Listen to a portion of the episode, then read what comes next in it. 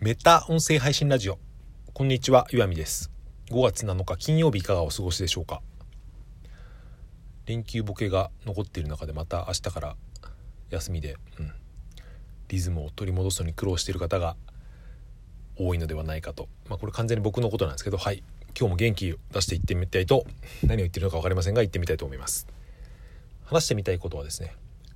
音声配信サービスの覇者は結局誰になるのかってですね、まあ、未来予想みたいなことをしてみたいと思います。これを考えるの僕すごく好きなんですよね。何回かこう同じような話をしてますけど、うん、去年から今年ぐらいにかけて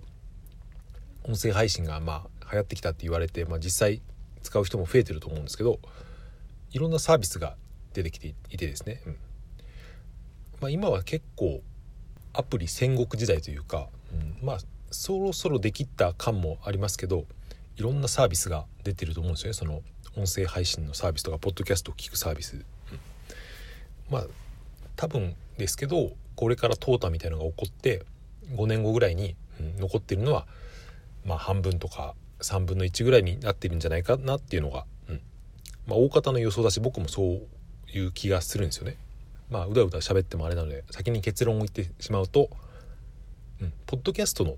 配信アプリというか、えー、聞くアプリでいうと、僕の想像ですけど、うん、覇者は Spotify になると思っているんですよね。予測の根拠としては、うん、まあ普通に数字が伸びてるからっていう、アメリカとかでももう Apple を抜き、抜きつつあるとか、そんなデータがあったりするみたいですけど、それでなぜですね Spotify が強いのかっていうのを考えてみようかなと、まあ、考えてみたんですね。僕もポッドキャストは Spotify で聞いてるんですよ。まあ、今のところそのポッドキャストを聞くサービスって、うん、Apple、Google、Amazon、Spotify、まあ、Amazon はその Alexa を使って聞けるっていうことですけど、うん、でまあ違い違いは何な何なのかなって思うと、まあ Apple はまあなんて言うんでしょうね、元祖ポッドキャストみたいなところがあるから、まあ、今のところ一番強いのはわかるけど、Spotify が、うん、今追い抜こうとして、うん、おそらくこの波は日本にも来るんじゃないかなと僕は思っているわけですけど、うん、それで Spotify の何がそんなにいいのかっていうのを考えてみるとですね、僕はちょっと面白いことに気づ、気づきまして、それが何かというとですね、うん、これは機能じゃなくてですね、なんとか開く回数の問題なんじゃないかっていうことをただ単に思ったんですよね。これはどういうことかというと、 Spotify ってもともとその音楽の聞き放題、サブスプリ、サブスプリクションの全然言えないんですけど、えー、サービスなわけなんですけど、うんまあ、そういう人が、えーまあ、音楽に疲れた時とか、音楽以外のものを聞きたい時にラジオ代わりにポッドキャストを聞くっていうパターンだったりとか、まあもう音楽を聞かずに Spotify はポッドキャストを聞く時に開くっていうパターンがあると思うんですけど、まあえー、何が言いたいのかというと、うん、結局機能の差はそんなにないというか、うん、まあもしいい機能ができ、できても他のサービスが、ま、どんどん真似していくんで、その機能自体の差はそんなにないと思うんですよね。で何に違いが出るのかというと、なんていうかその惰性というか、うん、一度使い始めたサービスをですね、音声配信の場合はよっぽどのことがない限り変えないなと思っていて、うん、別にそこまで不満がなければ最初に使い始めたものをずっと使うってですね、多分音声って特にそういうなんか継続性みたいなですね、親密感みたいなのがあるんじゃないかと思ったんですよね、うん、それでまあだから最初にポッドキャストを聞き始めるときに最初にそのサービスを使わせた方がまあ勝ちというかなるわけですけど、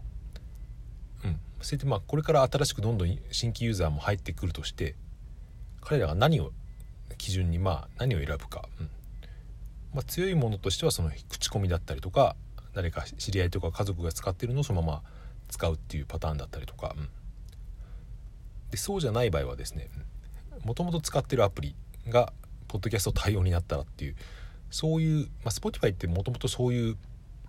広がり方をしたのかなっていう。だから賢いですよね。その最初音楽アプリだったのがだんだんそのポッドキャストに注力していって、どんどんお金を使ってですね、いろんな企業サービスを買収してってやってですね、うん他にもいろんな理由はあるみたいですけど、音楽だけ再生されていても Spotify の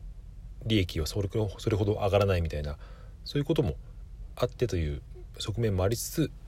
まあ、話の結論というかもう一回言いますけど、うん、結局ポッドキャストサービスは、うん、Spotify が半分以上半分ぐらい持っていくんじゃないかというのが僕が予想していることで、うん、あとこれ日本の例でいう日本のことで言うとちょっとやっぱ特殊だなと思うのが、うん、多分ボイシーって結構ずっと強いと思うんですよね。ボイシーってまあ独立系といえば独立系ですけど、まあ、ポッドキャストの人気番組も取り入れつつ、その同じ風に古典ラジオとかどんぐり エフエム とかも配信しつつ、その独自コンテンツとかですねあって、多分そう今ユーザー数がどのぐらい増えたのか最近追ってないですけど、うん、多分ポッドキャスト日本で言うとポッドキャストに負けないぐらいのユーザー数を持ってるんじゃないかなと思うんですよね。うん、まあだから僕の予想としてはラジオトークとかスタンド エフエム みたいなアプリも、まあ、そのコミュニケーションツールというか音声 エスエヌエス みたいな感じで残りつつ、うん、そうまあクラブハウスがどうなのかっていうのはですね、僕は一回今なんていうか閑散としてますけど、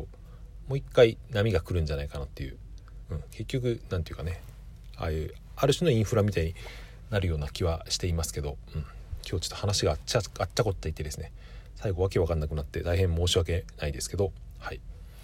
そんなことを思ったという話をしてみました。こういう話は、うん、またしてみようかなと思いますけど、うん、音声の未来に関してはですね、僕はいろんな、えー、考えていることがあってですね、そういうのをまた話してみたいと思います。はい、それではお聞きいただいてありがとうございました。良い一日をお過ごしください。さようなら、また。